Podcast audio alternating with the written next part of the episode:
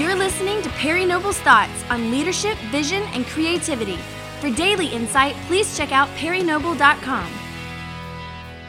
Hello and welcome to the February 2012 edition of the Perry Noble Leadership Podcast. Woohoo! My name is Shane Duffy, and I'll be our host today.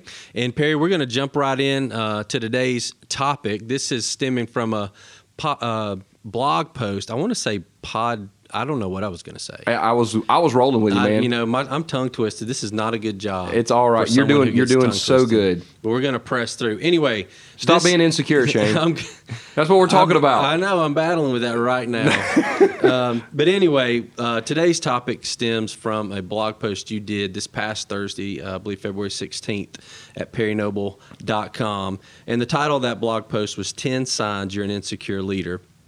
And as I was uh, coming up with some questions for this, I thought, well, I want to know what the definition of insecure is. So I looked it up, and the definition is simply this not confident or assured, uncertain or anxious. So let me just ask you this Why did you decide to deal with the issue of insecurity? because I've battled it.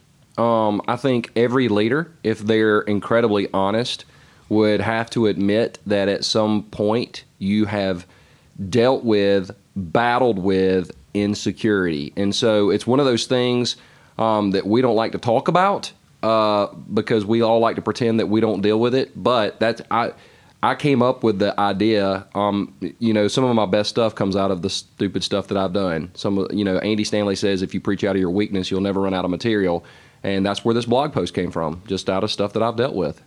Well, um, let me just ask you this before we get into the specifics of the post. Um, what are the what's the primary danger for an insecure leader? Um, it, it's called collateral damage. Uh, if you're an insecure leader, um, you, you you are going to damage yourself. You're going to damage your reputation. If you're a church Christian leader, you're going to um, you're going to do a little damage to the name of, of Jesus. Um, God's God's a pretty pretty good reputation defender though, so he'll he'll clean that up. Um, but ultimately, you're going to damage a lot of people. You're going to damage a lot of lives. One of the books um, that's been foundational, and Shane, you'll remember several years ago, we had the staff read through the book Integrity by Henry Cloud, and he talks about the wake that we leave. And the wake that we leave needs to be something um, that we can look back on and be proud of rather than, wow, I screwed up a bunch of people's lives. Well, with that, I think uh, it'd serve us all well to just kind of step through the 10 signs that you listed in your blog post. And I'm just going to read those and just ask you to comment on them, and we'll uh, hit any questions maybe that, that come from that conversation. But the first sign you listed was this you see people as working for you and not with you. Yes. Um, the, the problem when you see people uh, working for you and not with you is that you began to abuse people. Uh, you'll. I, I've been to conferences, uh, Shane. You've seen it, where leaders will get up and talk about, well, I believe that the pastor should have time off. I believe the pastor should take extended periods of rest. I believe the pastor should do this. And you know what, Shane? I believe all that. I mean, you're you you don't have to sell me on any of that, but what you've really got to do is make sure that you don't only if you're a senior pastor or senior leader, you have to make sure you not only believe that for you, you have to believe that for everyone who's working with you. And if you have an incredibly high staff turnover um, at your church, it might be because you view all those people as working for you. And if you view somebody as working for you, then they, they got to get the job done. They just got to get it done, no matter what it takes. Oh, oh, I ruined your weekend. Oh, you can't go off and celebrate your anniversary. Oh, you can't do this. Well, yeah, that's fine because you got to get the job done. But when you view them as working with you, you see it as more of a partnership. You see it as more of a, you know what, we're in this together, back to back, shoulder to shoulder type thing. Um, and somebody's somebody on your team or somebody on your staff is always going to be more willing to get your back um, when they go, yes, that's the boss. They do understand leadership. They do understand you're the boss. But you know what? Not only you're my boss, you're my friend, um, and you really do care. You really do care more about me as a person than just the work I produce. Um, I can get people to produce work. That's not a problem. That's not hard. But the, the goal of the leader is to care more about them as a person. Because if they're getting work done, but they're at the church all the time and they're and they're at 80 hours a week and they're never spending time with their family, that's going to be a big deal one day. That's going to be a very big deal. Yeah, it sounds like what you're saying to you. We can always get people who can produce work. Yep. But if that's all you're concerned about, you'll always be ha- having to find more people to Mm-hmm. produce work because of large staff turnover. Well, the problem develops because an insecure leader will go, well, oh my gosh, if I tell them to go home early, um, they're not going to get this done, and this ain't going to get done, and this ain't going to get done. But what you don't understand is if you tell them to go home early and their home life is great, it, I, I say this all the time people with great marriages that are healthy mentally, physically, and emotionally are going to get work done. But you got to care more about them than the work they're doing. So Um, good. Sounds too like what you're saying is the the work can't revolve around the leader; it needs to revolve around the vision. Absolutely.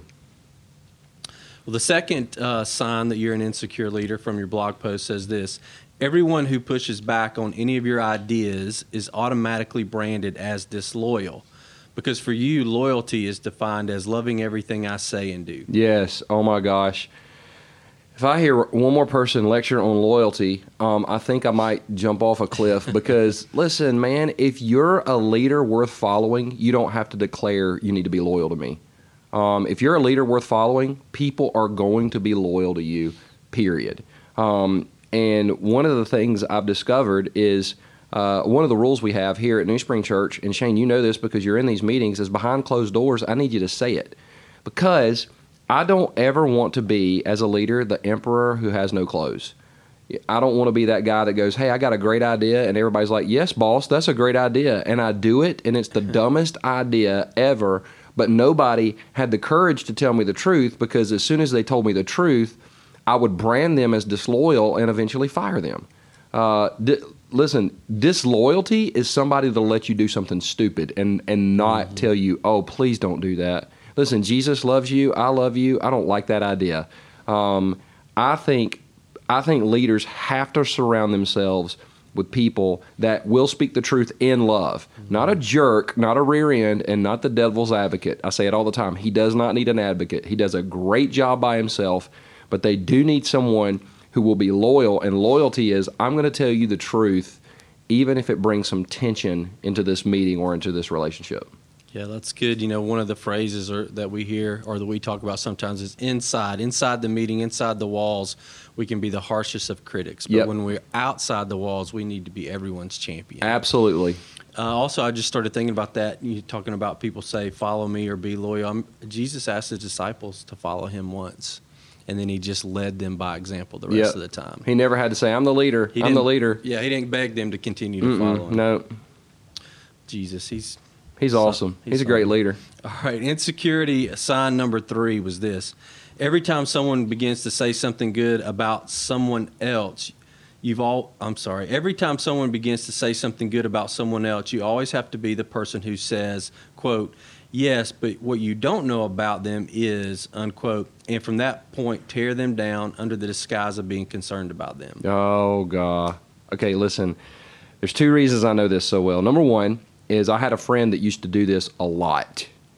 Um, I, I we would be talking about, oh man, did you hear about so and so's church? Man, they're doing, they're blowing up. Yeah, but what you don't know is da da da da da. And I'd be like, ooh. And, and so those conversations take place. And so it drove me crazy that he did that until I realized a few months later that I was doing the exact same thing because at the end of the day, um, Christians really do mourn pretty well together, but we don't celebrate together very well. Um, hey, if something bad happened to you, man, I feel bad. Now, I'm, I'm probably cheering inside, which is a little jacked up, but I feel bad. But if something good happened to you, then I don't want to celebrate what happened good in you because I'm insecure. Because if I celebrate something good in your ministry or something good in your church, then people are going to look at me and say, "Well, you're not as good as that person," and then everybody's going to go and follow them. You know, that's that's the um, insecurity that kind of wells up inside of a leader. So, uh, anytime somebody begins to tell you something bad about somebody when you've told them something good about that person, an overwhelming majority of the time they're just very, very, very insecure, and they don't want to celebrate the goodness that God is bringing about in somebody else's life. So true. The comparison trap is a killer. Yeah, T.D. Jakes said it best. He said, "Some men never leave the locker room," and uh, I just let that one sit out there for a while. So true. Uh, insecurity sign number four. You get jealous when someone on your team receives any sort of public affirmation, but you are not mentioned at all.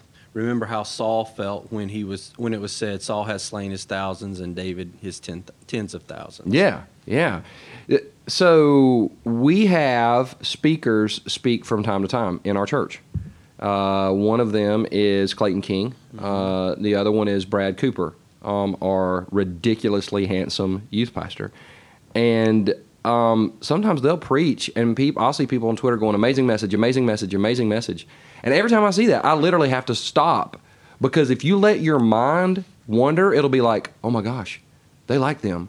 They like them so much. They're better preachers than me. Oh my gosh, they're going to take over the church. They're going to take over the world." And you you literally can let your mind go there. And so what you've got to learn how to do is say, you know what? Here I think this is what I think it's my job to do. Every time a ministry in this church gets attention gets attention and I'm not named, I think it's my job to go back in and reaffirm the attention that they got and say, yes, I'm standing behind them. I'm standing beside them. Yay, God. Um, for example, your wife is over all of our children's ministry. Yep. Well, anytime KidSpring gets mentioned, I don't get mentioned because I shouldn't, because I have nothing to do with KidSpring except we drop my little girl off there every week. I step back in and go, yes, KidSpring is awesome. Anytime our youth ministry gets a win, I step in and go, yes, our youth ministry gets a win. Um, anytime Brad or Clayton preaches a good message now, I'm the first one to tweet about it or to blog about it or say something good about it because you can either be the critic or you can be the cheerleader. Um, and I'm the cheerleader minus the skirt. I am not wearing a skirt. I'm not that dude. Um, don't worry. I'm not dressing up in secret. My name isn't J. Edgar, J. Hoover. But the, the reality is, I I really do want to be the the main cheerleader in this church and celebrate the victories that every team gets. Mm-hmm. Well, I mean that that, and I appreciate the way you do that. You know, mention Sherry and Brad and Clayton, all those guys. I mean, to me, it just feels like uh, that is an affirmation of your security that God's given you a vision. You Yep. planted this church. We've grown this church to where it is, and so it creates opportunity. And so most great leaders love the thought of creating more opportunities. And it's God's church. Hey, what did John the Baptist say in John chapter 3 when they came to him and said, Hey, man, people are leaving us and going over to them? John said, A man can only receive what has been given to him from above. So I'm like, man, that's good. Uh, insecurity sign number five is this: you cannot celebrate when God what God is doing in other churches, or you always critique instead of celebrating. Yeah, and that kind of that's kind of a cousin of number three, kind of kissing cousins, almost like they're from Kentucky. Um, but number number five, uh, it's one of those things where churches just don't celebrate very well together. Um, and by the time this podcast is released, I've got a blog post going out about that because you know I'll I'll tweet or I'll celebrate. Um, hey, we saw 100 people receive Christ, or we saw this uh, this um, campus have a record attendance, or we saw two people in Florence give their lives to Jesus, or we'll see something like that. And I've literally seen people out there going, "Man, you shouldn't say stuff like that. It makes other church leaders feel bad." And I'm like, "Feel bad? You would feel bad because somebody received Jesus. You would feel bad because uh, an a- attendance record was set. You would feel bad because somebody got baptized. I'm sorry, I thought we were play- playing for the same freaking team. Yep. No, when one person gets saved in a church, when a church sets an attendance record, I think we're supposed to celebrate that. I think we're listen, we're on the same team, and if it makes you feel bad, it's because you're either um, you're either you're either not focused on Jesus, you're either not focused on Jesus and His kingdom winning, or you're an insecure leader. Yeah, you know, one thing I can tell listeners out there too that uh, with integrity, I mean, we, I've heard you, I know we collectively, we celebrate when we hear uh, from any church that on Twitter or Facebook or through any other means where they say, hey, somebody crossed over from death to life today. Absolutely. You know, think about Chris Elrod or Pete Wilson or Steven Furtick, a lot of guys that we keep in contact with. When Jeff we- Capusta. All those guys, when we hear about something great there, we, we really do celebrate. I got I got a note in the mail. Um, I got two cards in the mail this week from church planners that have been through our coaching network. Um, one was from J.R. Lee, and the other was from Daniel Floyd, I believe in, in Virginia. And both of them um, took the time to share with me a personal note on how many people have came to Christ in their church since they've started. And bro, I freaking lost my mind. I'm like, first of all, I was completely overwhelmed that these men took the opportunity, um, the time, and the, and the opportunity to write me a letter. Um, but I read that and I wrote each of them back, and I was just like, way to go, yay God, because I mean I want to celebrate that. I want to celebrate when somebody else um, wins people to Christ. That is celebration worthy. That's good. That's good advice. Uh, insecurity sign number six was this you wrote, You always believe someone on your staff is going to attempt a coup and try to take over your role as leader. And this leads to suspicion and distrust, which will destroy any team. Right. If you spot a young leader on your staff or um, uh, somewhere else, a, a developing leader, um, and they're man, they're just they're just busting through lids. I mean, they're just killing it. One of the easiest things to do is to believe that they're going to take over your job. Um, and I would say if they work in your department and they take over your job, that makes you a great leader because you hired them. Um, one of the things I'm enjoying watching right now is I'm a Clemson fan, as all people that love Jesus should be, and um, watching the head coach over there, who's a friend, Dabo Swinney, Um, Dabo made an excellent hire with Chad Morris as the offensive coordinator, and Clemson's offense this year um, ran up some points. And I've literally heard people argue, well, you know, it, it, it wasn't Dabo, it was Chad Morris. Well, you can say that all day, but at the end of the day, Dabo hired him and then let him lead. And I'm like, that's a secure leader right there. It comes back to, um, I, I heard, I've heard it said before, you know, and and Shane, I respect the person that I heard say this or that was reported that said this, but I don't believe it's true. Is um, uh, there's always a, a, it was told to leaders there's always a Judas at the table, and um, if you always go to your table wondering who Judas is, you're going to be trying to identify Judas rather than follow Jesus. Um, you're going to be trying to identify Judas rather than lead the church. Um, and it, it that just that attitude, if it gets into a team that somebody somebody is going to betray you and hurt you, um, that's destructive. And you know what? Hey, here's reality. Some point along the way, somebody probably is going to betray you. Yep. Somebody probably is going to hurt you. It's probably going to be from the inside. It's going to suck. I can't tell you that's not going to happen. It happened to Jesus. Um, he came out of it pretty good though. So I would I would just say you know, it might happen, but if you start suspecting that of people on your team, it's going to tear down the unity every time.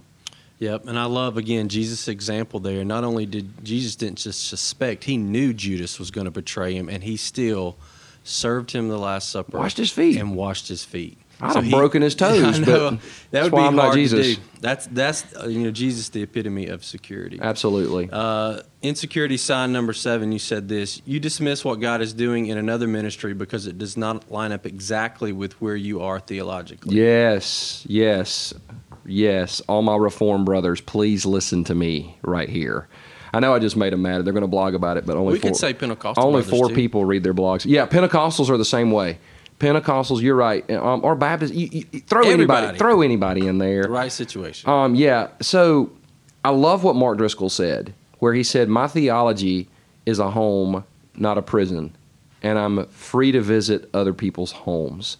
I love that because um, the the reform guys will say, "Well, what God's doing over there in that church? I mean, those people aren't really getting saved." And I'm like, "Who the heck are you to be the salvation police?" or the Pentecostals say, well, those people aren't getting saved because they're not doing this. And I'm like, who the heck are you to say who is and who is not receiving Christ? The last I checked, God separates the wheats and the wheat and the tares. You know what I'm saying? Um, I, am just to say that uh, yes, theology is important. Yes, you should know what you believe and why you believe it. But what I've discovered at 40 is my theology at 40 is much different than it was at 30. Mm-hmm. And it's probably going to be a lot different at 50 than it was at 40, than it is at 40. So I'm just saying, let your theology, like Driscoll said, let your theology be a home and not a prison. And when you see something working, because here's the deal, Shane, you look at the churches right now in America that are really taking ground for the kingdom. I'm talking they are growing, people are being saved, lives are being changed. You look at the common denominator across all of those ministries, and it's not theology. I mean, there are there are people on the theological spectrum that are all the way across the board.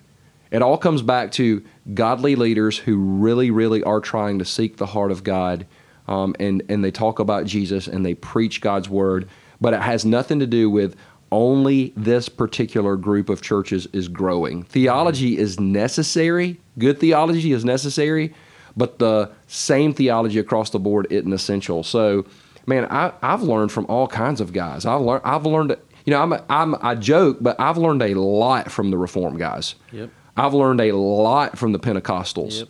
Um, I've learned a lot from the Baptist. Um, I've learned a lot from the Presbyterians. I've learned a lot from them because I feel like I'm secure enough to go out and try to learn from them rather than say, oh, well, you believe in infant baptism, then I can't learn anything from you. Right. Well, I don't believe in infant baptism, but if you believe in infant baptism, I still think I could probably learn something from you, and you could learn something from me. Don't baptize babies. So there we go. That's right.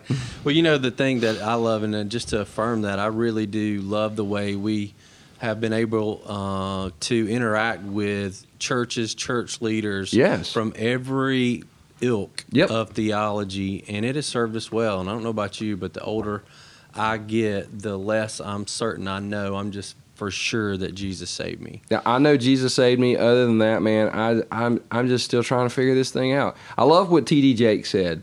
See, right there, I'm in I'm in trouble for quoting T.D. Jakes with some people. Jakes. Bishop T.D. Jakes is what I'll call him. I love what Bishop T.D. Jakes said when he said, "When you can fully explain God, He ceases to be God." So good. I'm like, put that in your pipe Hey, and smoke it. I love it. I said that. Bishop didn't say that. One reformed guy, I will say I love T.D. Jakes. I do too, man. Love T.D. Jakes. Uh, insecurity sign number eight. You lead through intimidation, always threatening to fire someone if things don't shape up around here. All right, that one makes me mad. Um, if people are intimidated by you, well, let me back up. If people are intimidated by you, it's probably because they don't know you real well. Uh, but if if you if you try to in, lead through intimidation or manipulation, you're not you're not the leader. Because if you're trying, if you go into somebody's office and you start throwing things and you start saying, "Well, if it don't shape up, we're gonna have to get some rid of some people," um, now now they're following you out of fear. They're not following you because they respect you. They're not following you because they believe in the vision.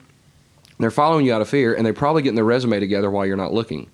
Um, so you cannot expect to intimidate somebody and lead them effectively. Totally agree. Those pe- people, that's in John Maxwell's new book, that's level one leadership, Yep. right? That's positional leadership. Yep. And people who work not to mess up as opposed to work to make a difference. Yep. You know, um, I hate the idea that people only do, don't do what you expect, they only do what you inspect. And I've just, my experience has always been that, that people do what they see a leader doing. Yep. And, and you know, I'll you know, I come back to that. You've got to set high standards, and Agree. you you've got to you know from time to time you got to check in on the work.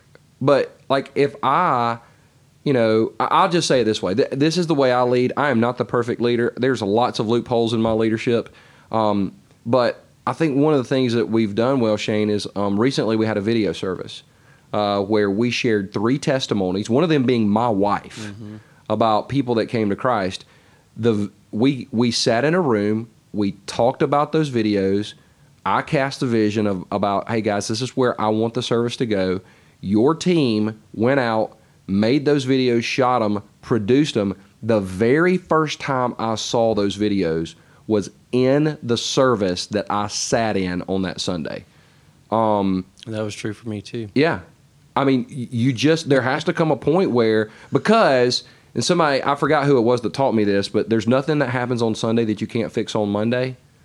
That's true. If something would have been wrong, we and actually we did. We made two adjustments, one or two adjustments, really minor tweaks after um, that. But it, it was one of those things where I just trusted people, and they weren't scared that I'm going to go come in their office and go psycho Billy Ninja and start throwing things all over the place and and and informing them that their mother and father were never married through certain words. So you, you know what I'm saying. Yeah, and uh, insecurity sign number nine is similar, kind of plays off that one, but you really do like the fact that uh, people on your staff are afraid of you. Yeah, if you really do like the fact that people are afraid of you, you need to knock that off. You you want to be worshipped rather than you want people to worship God. The Bible says fear the Lord, not fear you. And so if you're more obsessed with people fearing you than fearing the Lord, something is off and you might need to deal with that. Uh, insecurity sign number 10 is, is this you feel the need to prove yourself in every meeting you're in by seizing every opportunity you have to speak, believing that everything in the meeting is not going to be its absolute best until you have had your say about it. Yeah. See, here's the deal, man. I used to be the world's worst at this. I really did. I felt like I had to interject my opinion um, in everything because the world was not complete without my opinion, and that's just not. Um, that's just not true. Uh, I, I, it hit me the other day. I was thinking about this. I'd written this. It hadn't gone um, live yet on the post, but we were in a meeting this past week where we brought two other leaders into the meeting that aren't normally in the meeting. You'll remember when Howard and Matt came in, and they were kind of walking through um, some vision stuff related to where we're getting ready to go and what we're getting ready to do with campuses. And I think I sat there for 30 minutes and didn't say a word. I just I didn't ask questions. I just let those guys lead, and eventually um, they answered all my questions that I was that I had in my mind anyway. Um, my I, th- I think when a leader stops trying to prove himself or prove herself, and they're just secure in who they are.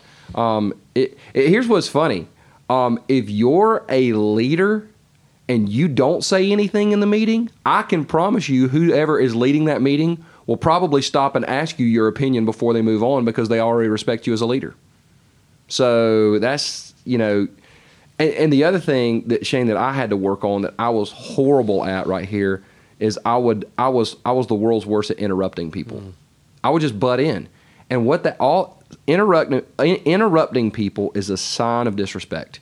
And uh, I was I, I used to be the world's worst at that, and I'm just like, no, shut up, shut up, shut up. And I, that's not what I'm saying to them. That's what I'm saying to me. Shut up, shut up, shut up. Let them finish talking, and uh, you know they they might work the problem out by themselves. So anyway, those are just that's just a few thoughts there. Yeah, what I loved about you mentioned uh, Matt and Howard being in the meeting. You know, the reality is if if the sum total of, of, of what your organization can do is what you can do, then you Oh. can only do as much as you can do or see as far as you can see. But other people can see what you can't see and do what you can't do. And I love that that dynamic about about our, our organization. Well, our church has grown to the size it is because not because I'm involved in every decision, but because I'm not involved in every decision.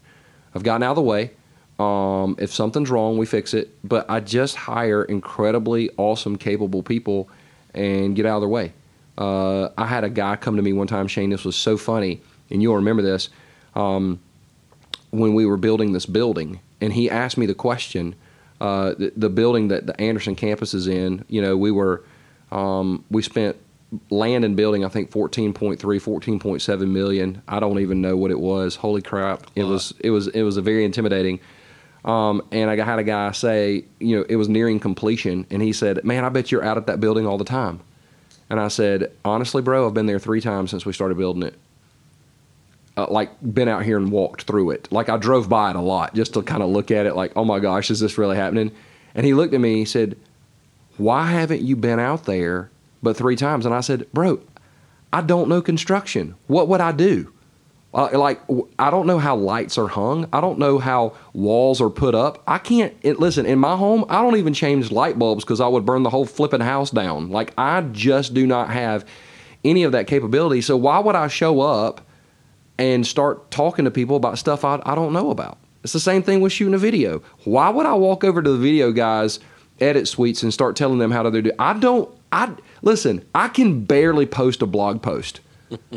I really can. I can barely. I don't even know how to embed stuff. If you've ever seen anything embedded on my blog, like a video, somebody else did that for me. I have no idea how to do that stuff. So why would I roll up on somebody else and try to tell them how to do something that I don't really know how to do it anyway? So true. I remember when we met with Robert Morris, and uh, we were talking about leadership and something uh, that uh, one of his guys was over, and, and I think I or somebody else asked the question. So, what do you what do you do in regards to that? And he said, I don't do anything. He said, Why would I try to get in the way of, of something that God's gifted someone else to do? And I just thought that was such a cool leadership statement. Yep. I love Robert Morris too. Yeah, me too. He's awesome. Uh, all right, you know, all right. So we've outlined a lot of the signs of uh, what it means to be an insecure leader. So let's provide some hope from those guys that are out there that know that they're battling with this. Mm-hmm. Uh, certainly, you've said that that you've dealt with this. So, how can a leader overcome insecurity? The leader can overcome insecurity by number one, understanding that if you're a leader because God called you, um, God will establish His leader in His time. Um, you don't have to. If you're trying to establish yourself as the leader, then, um, well, theologically, some people have a problem with this, but you're getting in God's way. Um, now, God will remove you from His way, but uh, you're, if you're trying to set yourself up as the leader, then God won't waste His time setting you up as the leader. Um, but if you'll get out of the way and let God establish you as a leader, He'll do more in 10 minutes than you can do in 100 years. And so that's the thing I would say is understand the calling of God on your life, understand the blessing of God on your life. And hey, understand one day people are going to pass you in leadership, and that's okay. That in fact when people accomplish things that you don't accomplish or you never accomplished, that's a win. I think about the fact that um, we've got a, a young lady on staff named Sherry Moorhead, who's our director of volunteers who does an amazing job. And back in 2006, we were training for a marathon, um, and it went very bad for me. Uh, I passed out on the side of the road and hit my head and got to go get a CAT scan and some stuff like that. It's amazing. Um, but while we were doing the training runs, while we were doing the training runs, uh, I would finish my run and then I would go back and get Sherry and run in with her. Sometimes it would add, you know, between three and you know six miles to my run, but I would do that. That was a commitment I had. I, I told her if you train with us, I'll finish and I'll come back and I'll get you. Well, she always talks about how you know she's she was doing a leadership talk one time and she said she was using me as an example. She said Perry came back for me and that's what a leader does. But um, I take it a step further and I say, here's the beautiful thing about that analogy. Yes, I came back for her in all those training runs, but when we went out to do the marathon, I didn't finish. She did. And that's the goal as a leader mm. to see people go beyond what you can do, to see people go places you could never go. Um, that that that shouldn't bring out insecurity in you. That should bring out like, man, I think I did something right right there. I mean that that's just a good word right there. I had this other thought Perry as we were talking about this. You know how a leader can overcome insecurity. Well, what if you uh, were in the position of working for for a leader who's insecure and they have all the signs uh, that we've talked about. And so, and you feel committed to that person, you committed to the vision of, of that church or organization. What suggestion would you give to someone who may be working for an insecure leader? Oh, okay. If you feel committed to them. Because if you don't feel that committed to them and you write code for the web, you can come work at NewSpring. Correct. Net. Um, yes. Dot net. Code. Dot net code. I'm just saying, if there's anybody out there, I think God just spoke to. Matter of fact, your leader's awful. yeah, yeah. Quit now. Oh my gosh, they probably poisoned your drink. Anyway, um, I you know if you feel called to them, then you just got to continue to serve them and pray that God will change their heart. Uh, if God leads you, and go in and have a heart to heart conversation with them, not in in an accusatory tone, but in a very loving and direct tone. Um, talk with them through it, walk with them through it. Um, but if you feel called to them, the only thing you can do really is speak the truth in love and then ask God to change their heart. That's good. Well, with that, Perry, uh, I just want to open it up uh, for some final thoughts for you. Uh, last thoughts on um, being an insecure leader. You know, in- insecurity is something that we're all going to battle as leaders. And so if you are battling um, one or two or even all 10 of the signs that we went through. Um, the reality is, the reason I could come up with these 10 signs is because at some point over the past 20 years in my leadership journey, I've, I've dealt with one of these.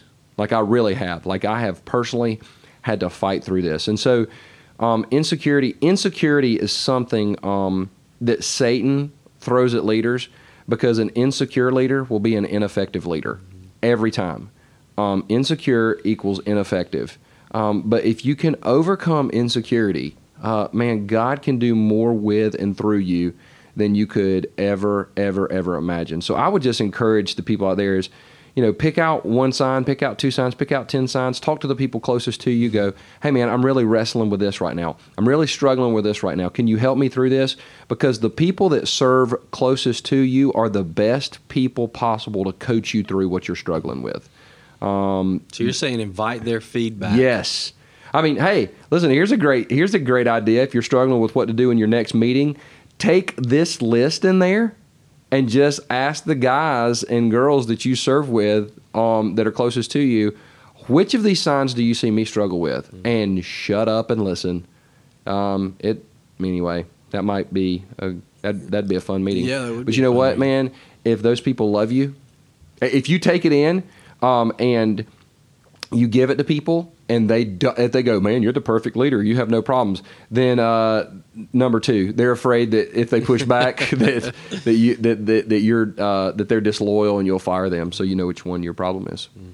Well, that's a really good suggestion. Well, with that, I think we'll conclude this edition of the Perry Noble Leadership Podcast. Again, thanks everyone out there for listening month to month. We really appreciate that. And we'd love to entertain your questions. If you have leadership questions that you would like us to consider discussing on this podcast, just send them to hello at newspring.cc uh, with the subject line of Leadership Podcast, and we'll do our best to get to them. Thanks for joining us. See you next time.